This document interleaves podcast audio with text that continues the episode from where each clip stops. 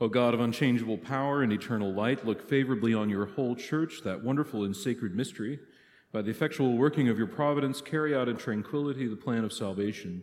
Let the whole world see and know that things which were cast down are being raised up, and things which had grown old are being made new, and that all things are being brought to their perfection by him through whom all things were made, your Son, Jesus Christ our Lord, who lives and reigns with you in the unity of the Holy Spirit, one God, forever and ever. Amen. Please be seated. Well, I was very thankful to be able to hand you over to Father Canary for a little while. He was very excited to uh, teach the Lord's Prayer section, uh, and he got, I think, as I was counting it, uh, not many. He got we got about ten questions in, which is pretty good, I'd say. Um, and so I've uh, I've been away teaching uh, the uh, senior high class, which I do from time to time. And then also, I was away at the Institute for the Renewal of Christian Catechesis in San Francisco last week. So it's very good to be back with you and doing the very thing I love, which is catechesis. Um, so, just really uh, quickly, um, I'll, I'll kind of give you my, my, my initial take on the Lord's Prayer. Um, the Lord's Prayer is not, you'll note, an individualistic prayer, is it? It's the prayer of Christ's body, the church, um, who has been, which has been adopted into the same relationship which the Son enjoys with the Father, which is why it is a prayer that's prayed with the Lord Jesus, our Father, right? It's not uh, Jesus, Father who art in heaven. No, it's our Father. Um, it's also not my Father who art in heaven. It's, it's not the prayer that Jesus prays personally or individually. He prays it with his church.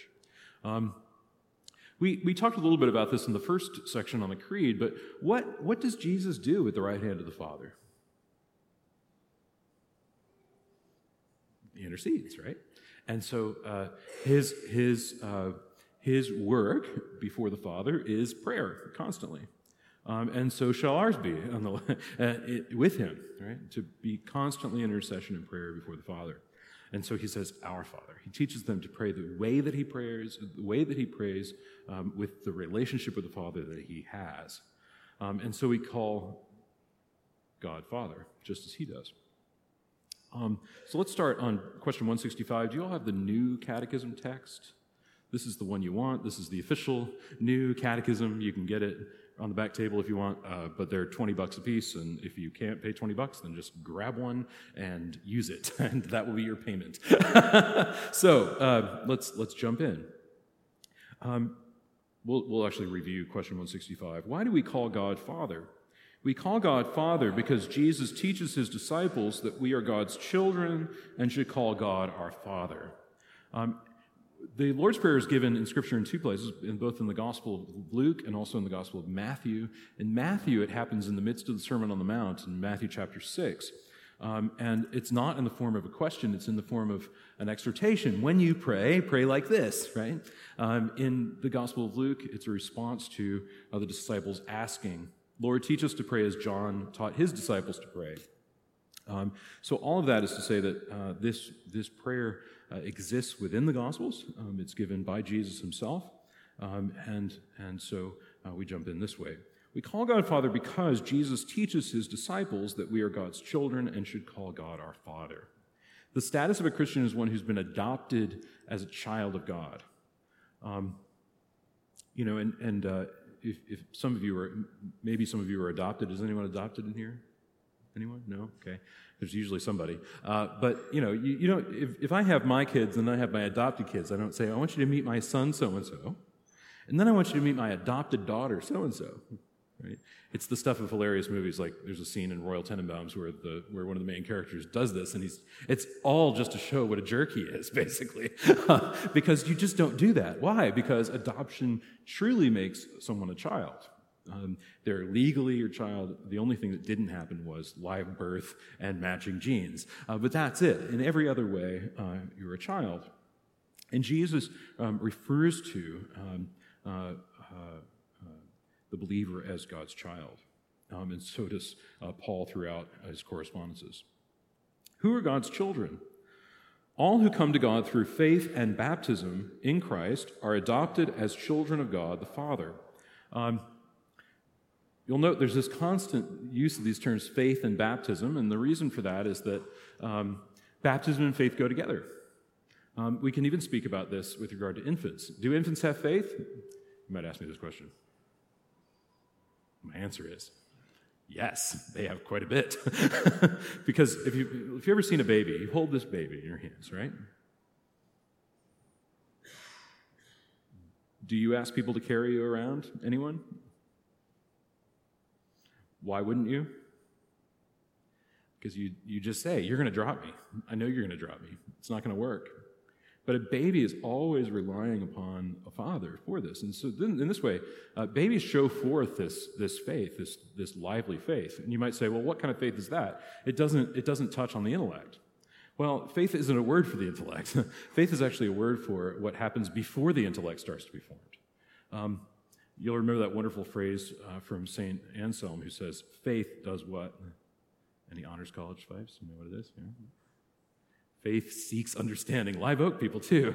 yeah, you're very happy with this. This is very good. The reason is that um, we don't actually uh, come to God first intellectually. Um, we come to God first through, uh, through faith.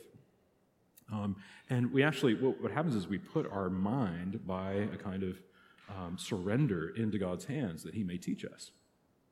Um, that's actually what happens in this process of catechesis is you say i'm going to put my mind in god's hands and see what he does with it. And it's an amazing thing that happens. Um, babies are the same way.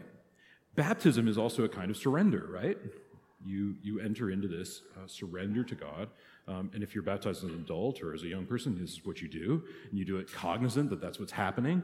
Um, and uh, and this is given to you it's a gift faith is a gift um, so all who come to God in this way. Now, it's also certainly possible that uh, that people can come to God in faith and are made children of God in some other way than baptism. Whatever God can do through a sacrament, He can do any way He wants because He's God, right? We got that clear? Okay, God can do whatever He wants, uh, and and um, this is to say that uh, I've known many people through the years who've come to a lively faith prior to their baptism of course that's going to happen. Of course that's a thing. Are they children of God? Yeah, probably. but, but surely, certainly, we wouldn't say that yet. Um, but this is simply to say that, that these, these are God's children. Um, well, how is this described in the New Testament? As, as rebirth. You remember Jesus' conversation with Nicodemus? What does he say? You must be born again. Um, and this is not just uh, in, in America that often translates to, I got born again, right? Um, and that's a good thing, right? But it's not what the scriptures are speaking about because when Jesus continues on this conversation, he says, He was born of water and the Spirit. He refers to this dual birth of water and the Spirit. Um, what we speak of in the sacrament of baptism is this rebirth, which is being joined to the death and resurrection of Jesus Christ. Um, and, uh, and that means that we're reborn um, as, as new people. Go ahead. Yes.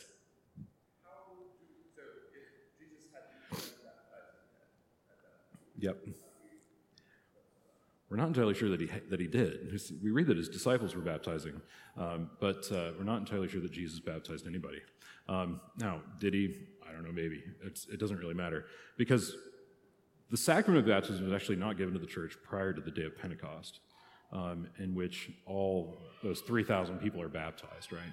Um, and it seems that there, throughout the Acts of the Apostles, there are some people who receive the Holy Spirit before they're baptized, and there are others who uh, are baptized and then they don't receive the Holy Spirit until the apostles come and pray for them. Uh, and so there's varieties of this. But what we see by the end of the New Testament period is that, is that those have come together, right? Um, and this is to say, first, I want to make this clear. Can you receive the Holy Spirit without being baptized? Yes. Why? Because God can do whatever He wants, right? Again, again, again, this is important. Um, but do you receive the Holy Spirit when you're baptized? Yes, right? So we make that very clear. Um, and that is, that is the teaching of the scriptures. Um, it's the teaching of Peter on the day of Pentecost. What does he say? Repent and be baptized, every one of you, for the forgiveness of sins, and you will receive the promised Holy Spirit. Okay, so this is, this is constant throughout the New Testament text. Why does Jesus teach us to pray, Our Father? Jesus teaches us always to understand ourselves not only as individuals, but as members of God's family of believers and to pray accordingly. We're to, this is really important. We're to understand ourselves as what? Yeah, not just individuals, but as members of God's family of believers. This is so important. I'm going to go on and on at length about this. So, you know, I'm going to preach on this today. I'm going to say a little bit about it in the announcements, but nothing you do is purely individual. I wish everybody in the world would just get this simple point. You can't do anything as an individual, it's impossible. You're always doing something as a member of a body, okay? Um, whether the body of humanity or uh, whatever it might be, in, in, this case, as a member of the church. Um, when you pray, you pray as a member of the church. Um, when you repent, you repent as a member of the church. Um, when you believe, you, you believe as a member of the church. When you give to the poor, you give to the, to the poor as a member of the church. When you pray, you pray as, I've already said it. When you fast, you fast as a member of the church. Okay? There's no such thing as individual action. There's no such thing as me and Jesus' religion in the church. It just doesn't exist. Um, there's no such thing as own Lone Ranger Christianity. It doesn't exist. And Jesus teaches this by saying, Our Father. Okay? Um, people have often asked me when they start to pray the daily office out of the prayer book, which I encourage you to do, and Lent's a good time to get started. You know, all the prayers are in the third person. How do, how do we how do I pray this? Should I just change it to I and me? And my, my answer is always, no, don't do that. Like just pray it the way it's written in the prayer book. Why? Because you're praying as a member of a body. You're also, and this is a really wonderful thing that, that people often forget, you're praying for those and on behalf of those who can't pray. I mean, at this very moment, there are people out there who can't pray for, ver- for a variety of reasons. Maybe there are Christians who are in comas. Maybe there are Christians who are hooked up to ventilators. Maybe there are Christians who are, um, who are in such distress that they can't even think to pray. Or Christians who are completely depressed that they can't pray. Um, Maybe there are Christians at this very moment who are, who are involved in very exerting work. Um, we pray for them as well. Um, we pray on their behalf. This is something I was talking about in a sermon a couple weeks ago. But it's that, you know, it's that thing that happens on the, at the Super Bowl, right? Somebody at the Super Bowl, not you, but someone else was saying, was saying about the Kansas City Chiefs, we won, we won, right? Did they ever throw a football? Did they run, did they run down the field? Did they score a touchdown? There were, there were people on that team who never went on the field. And yet they're going to get a Super Bowl ring. Why? Because everything in, everything in human life is vicarious.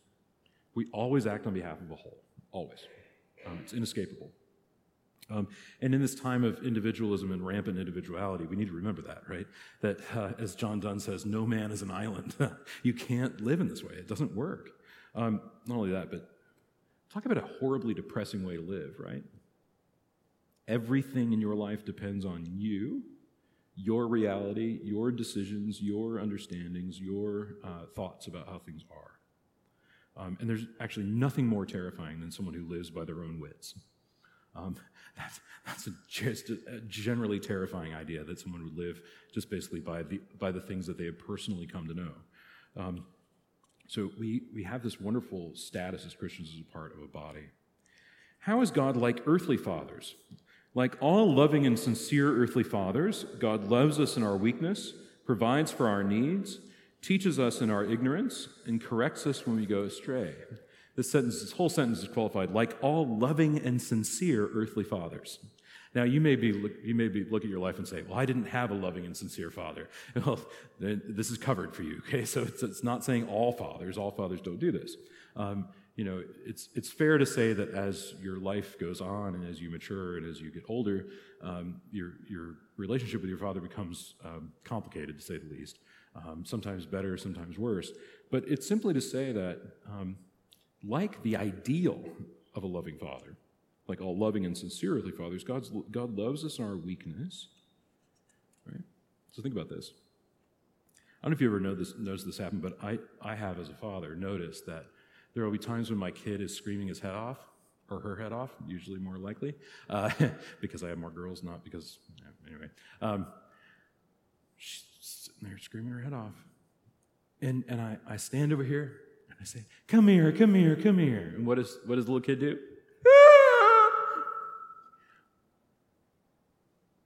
when is that cycle broken?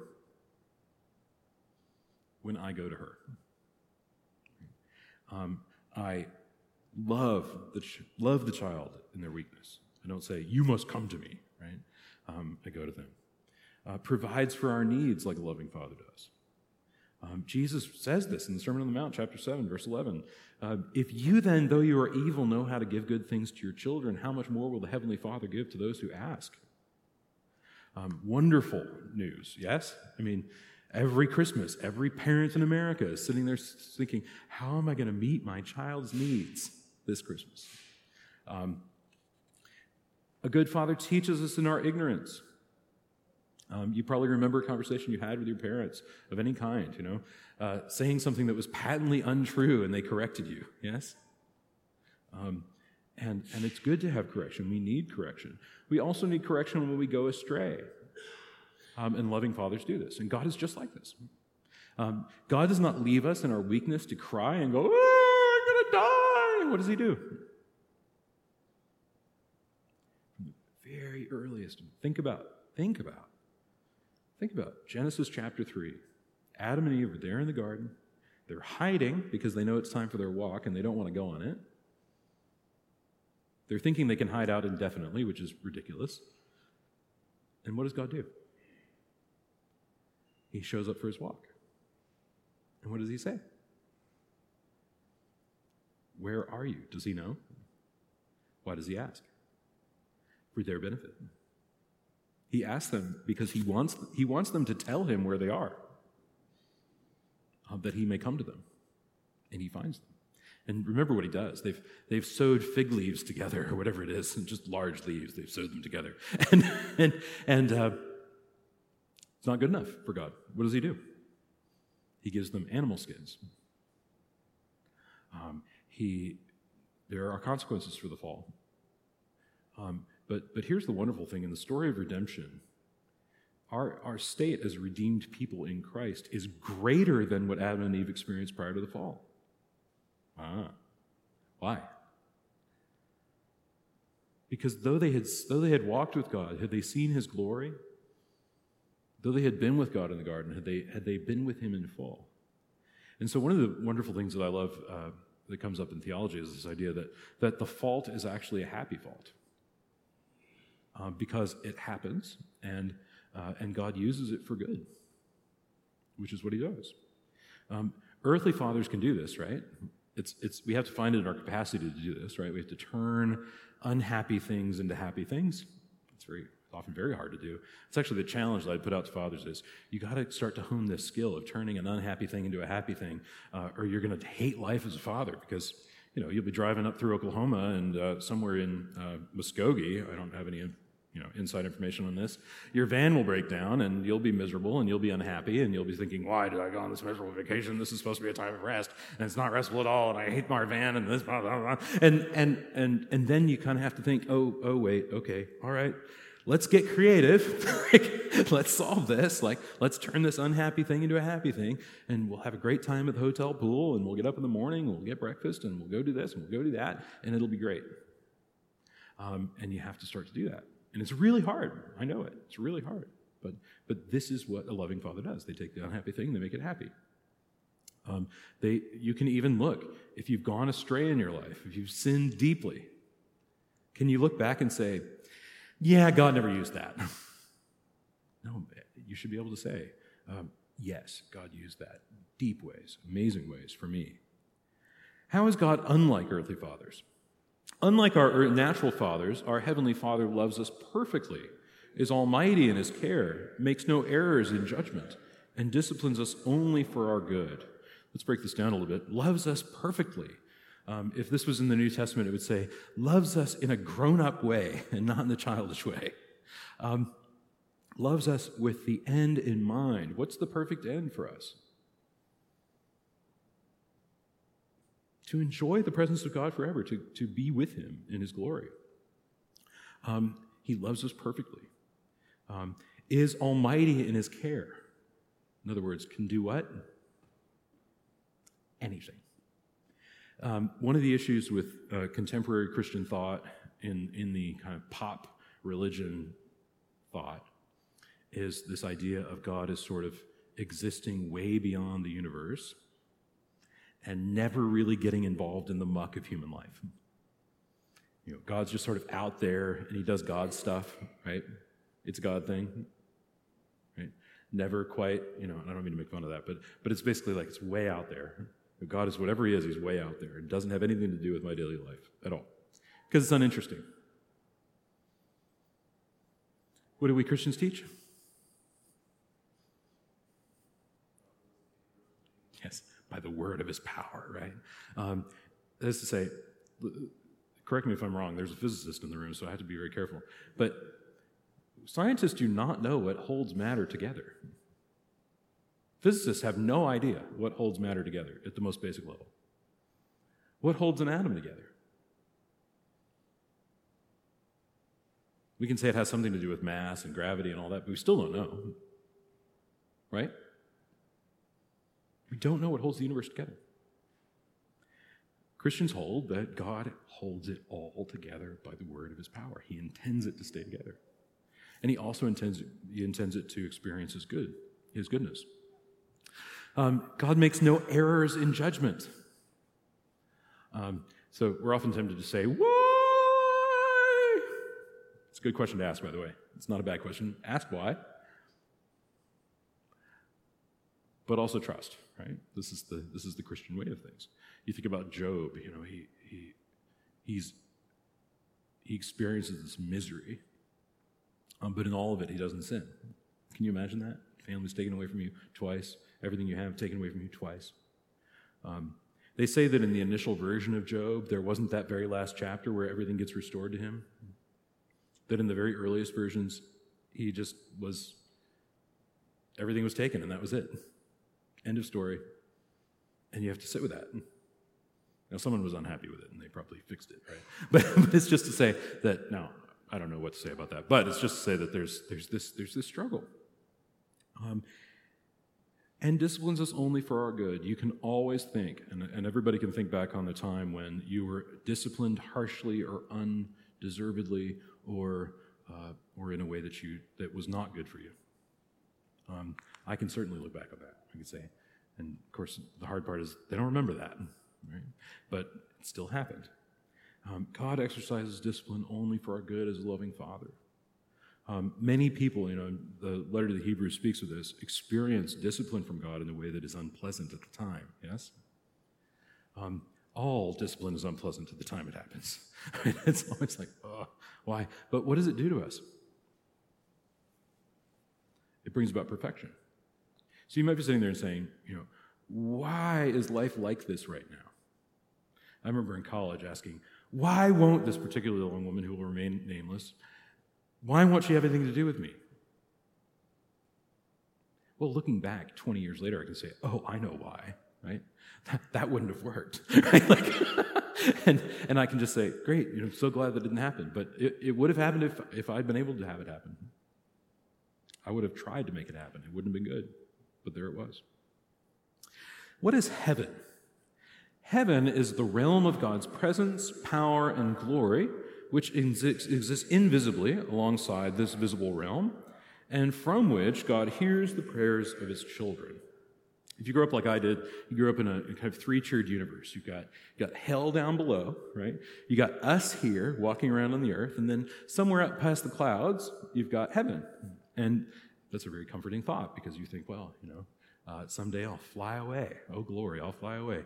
And it's just, and it's just this like lovely idea. And, and then, and you think, man, and I know that the center of the earth is a burning fiery furnace uh, to which all my enemies will go. And isn't that a great comforting thought as well? But the world which we're exposed to in the New Testament and in Scripture as a whole um, is certainly something of that in a way. Uh, but we have a problem with that today, don't we? It's actually a good problem to have because it gets us more in the New Testament mindset. It's that wonderful space mission that took Apollo astronauts way out past the Earth's orbit. And what did they do? you've seen this picture in your, uh, in your science books, right? Sometimes it's, it's put right on the front of the science book, right? It's this picture of the Earth. And listen, everything changed for humanity when they saw that. We knew what it might look like from the outside looking in, but everything changed at that moment.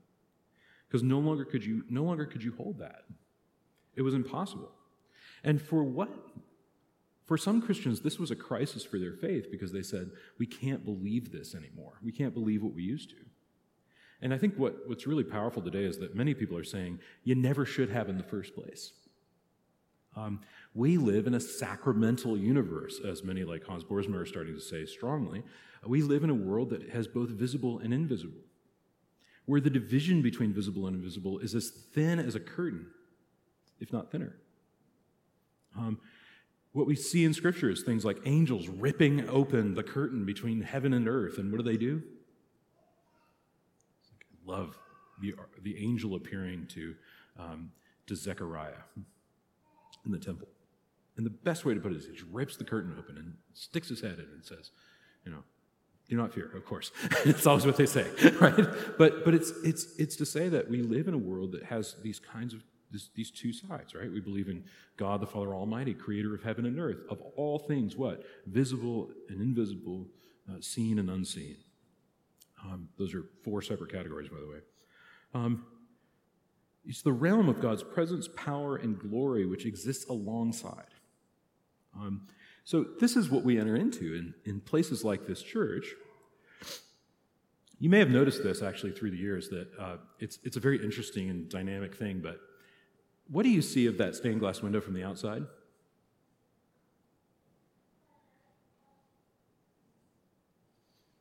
It looks dingy and dirty, and it, and it is. It looks like, uh, it looks like nothing. Stained glass is meant to go one way, right? It's why it always drives me crazy when people put lights up outside their stained glass windows or inside the stained glass windows so that everybody can see what's going on inside. Because, because the idea is that you enter into a space in which um, in which you can see more clearly, right? Um, you enter into this holy space that's showing you the reality behind everything, right? That's why I love, I love this painted image behind, at the altar, which is to say, Jesus showing, right? Showing that what they can't see, right? Do you ever notice all the, all the images in there? They're, they're, they're very skillfully done. Um, each woman gathered around the tomb shows a different aspect of thinking about the resurrection. Did you ever notice this? One is hopeful, she's looking up like this. Um, another is pondering. Do you see? She's looking at it, she's thinking about it. Um, all of them show forth these different ways of seeing things. Um, what we see, both through the incarnation and also through Christ's resurrection, is that um, earthly bonds cannot hold back uh, the power and, and glory of God. Um, so we see this wonderful uh, image of the resurrection. Um, and, and God hears from this place um, the prayers of his children.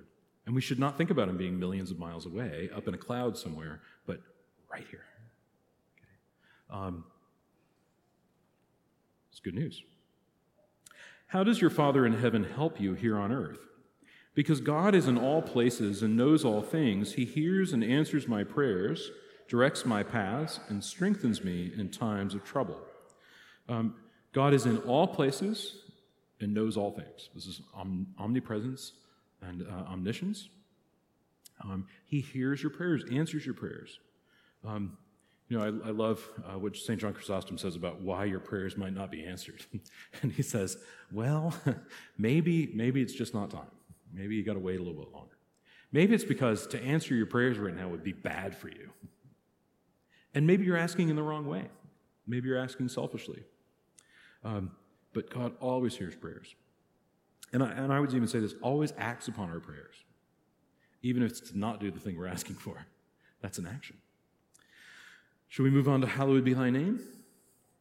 Okay, so, so the, the Lord's Prayer is divided up into petitions, and we often don't think about them as petitions, but that's what they're traditionally called.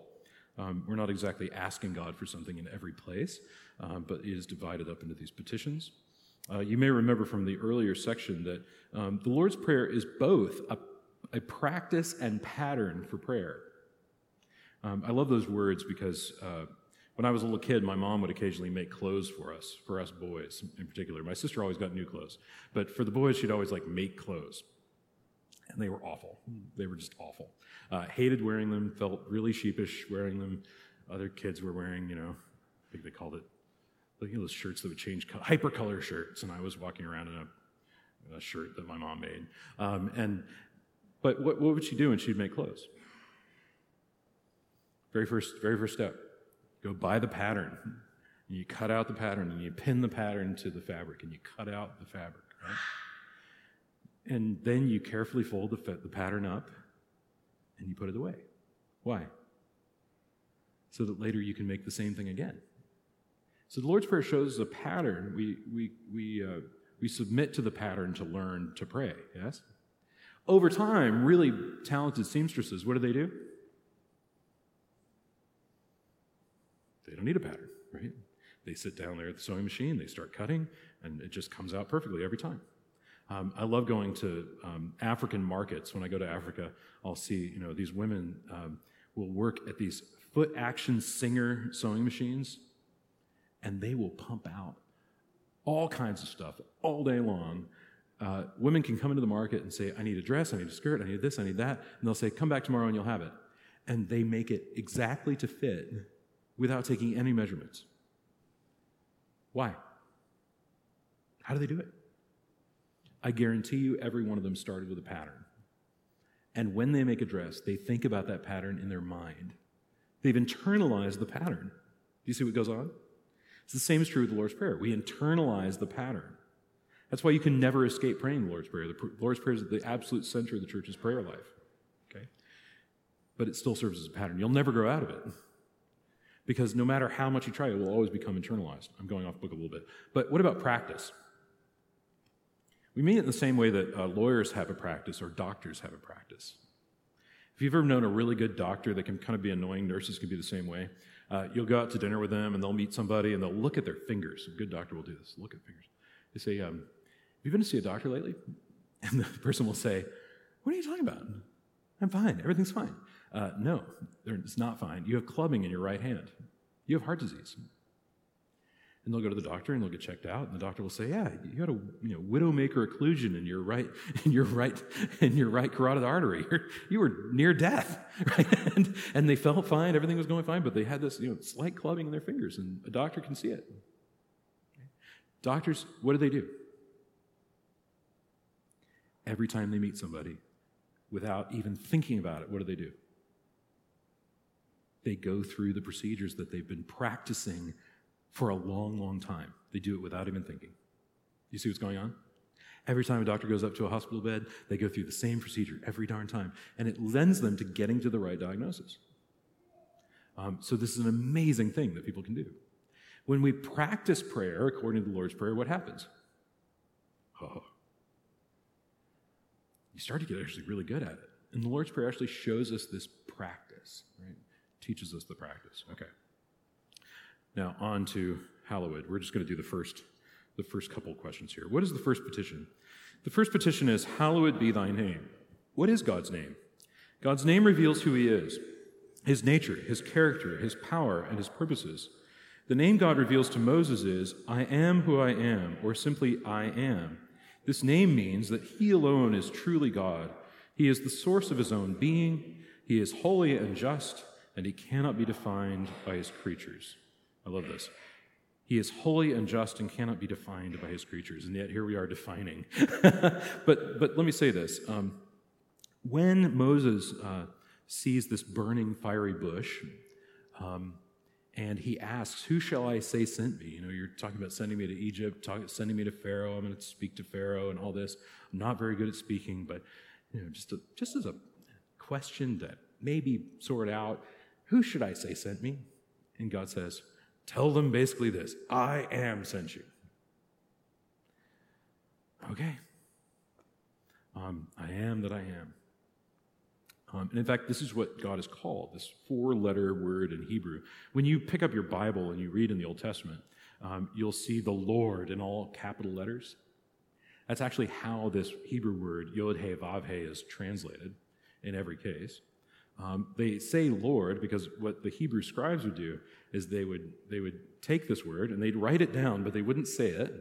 And then they put in the vowel markings for the, for the Hebrew word Adonai above it, working backwards. Right? Um, and so instead of saying Yod He Vav He, they say Adonai.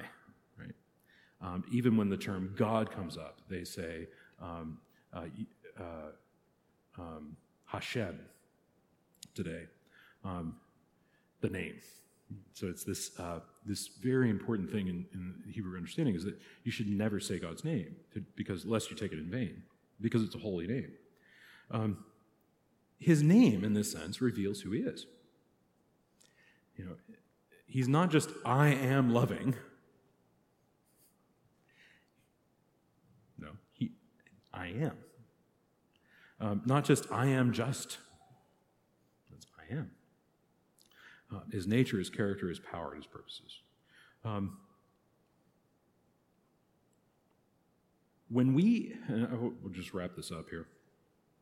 When we hallow the name of God in prayer, which we do every time we pray the Lord's Prayer, which means we're, we're saying your name is holy, and it's actually it's actually kind of a command, right? Uh, to say, uh, or it's a it's a vocative sense, right? Make your name holy. Essentially, what it means. Um, we're calling upon God uh, to, to reveal himself as holy, to reveal himself as the God of all. Um, and so that's, that's what we do. And we pray this uh, to a loving Father, um, which those two are not separate, right? They're not separate categories, they're the same category. Um, okay. Well, we'll pick up next week um, with uh, the rest of the Lord's Prayer. Uh, by the way, I'll say this to all of you. Um, all of you who've been in this class since about September, you are invited to think about with me uh, the potential of being confirmed when the bishop visits on April 19th. If you'd like to schedule time to do that, Stephen can set that up with you, um, and I'll be happy to meet with you um, I think it's going to be a, a, bit smaller confirmation class this year. That's okay by me, uh, but it is something which is extended to you and possible for you. And so, if that's something you're interested in, please do let me know. I'll be happy to meet with you. We'll begin later. Thank you.